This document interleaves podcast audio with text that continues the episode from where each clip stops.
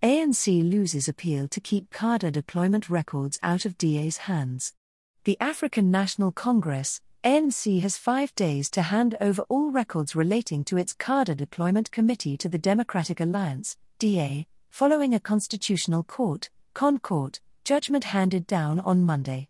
All records, going back to January 2013, encompass meeting minutes, CVs, emails, WhatsApp messages, and other relevant documents. The ANC lost its appeal in the ConCourt, cases in the Gauteng High Court and the Supreme Court of Appeal.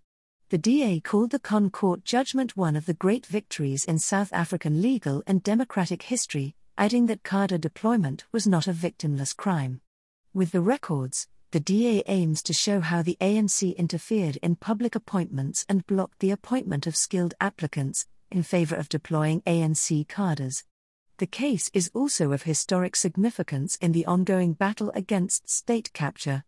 The records are set to reveal, once and for all, that President Cyril Ramaphosa was personally involved in the state capture project in his capacity as cadre deployment chairman. The State Capture Commission has already confirmed that the ANC Deployment Committee was a key cog in the machine that corrupted and collapsed the public sector, because it was this committee that illegally intervened to ensure the appointment of the people who captured the state. Thanks to this ruling, the people of South Africa will finally get the opportunity to see the full scale of the ANC's complicity in state capture, the DA stated.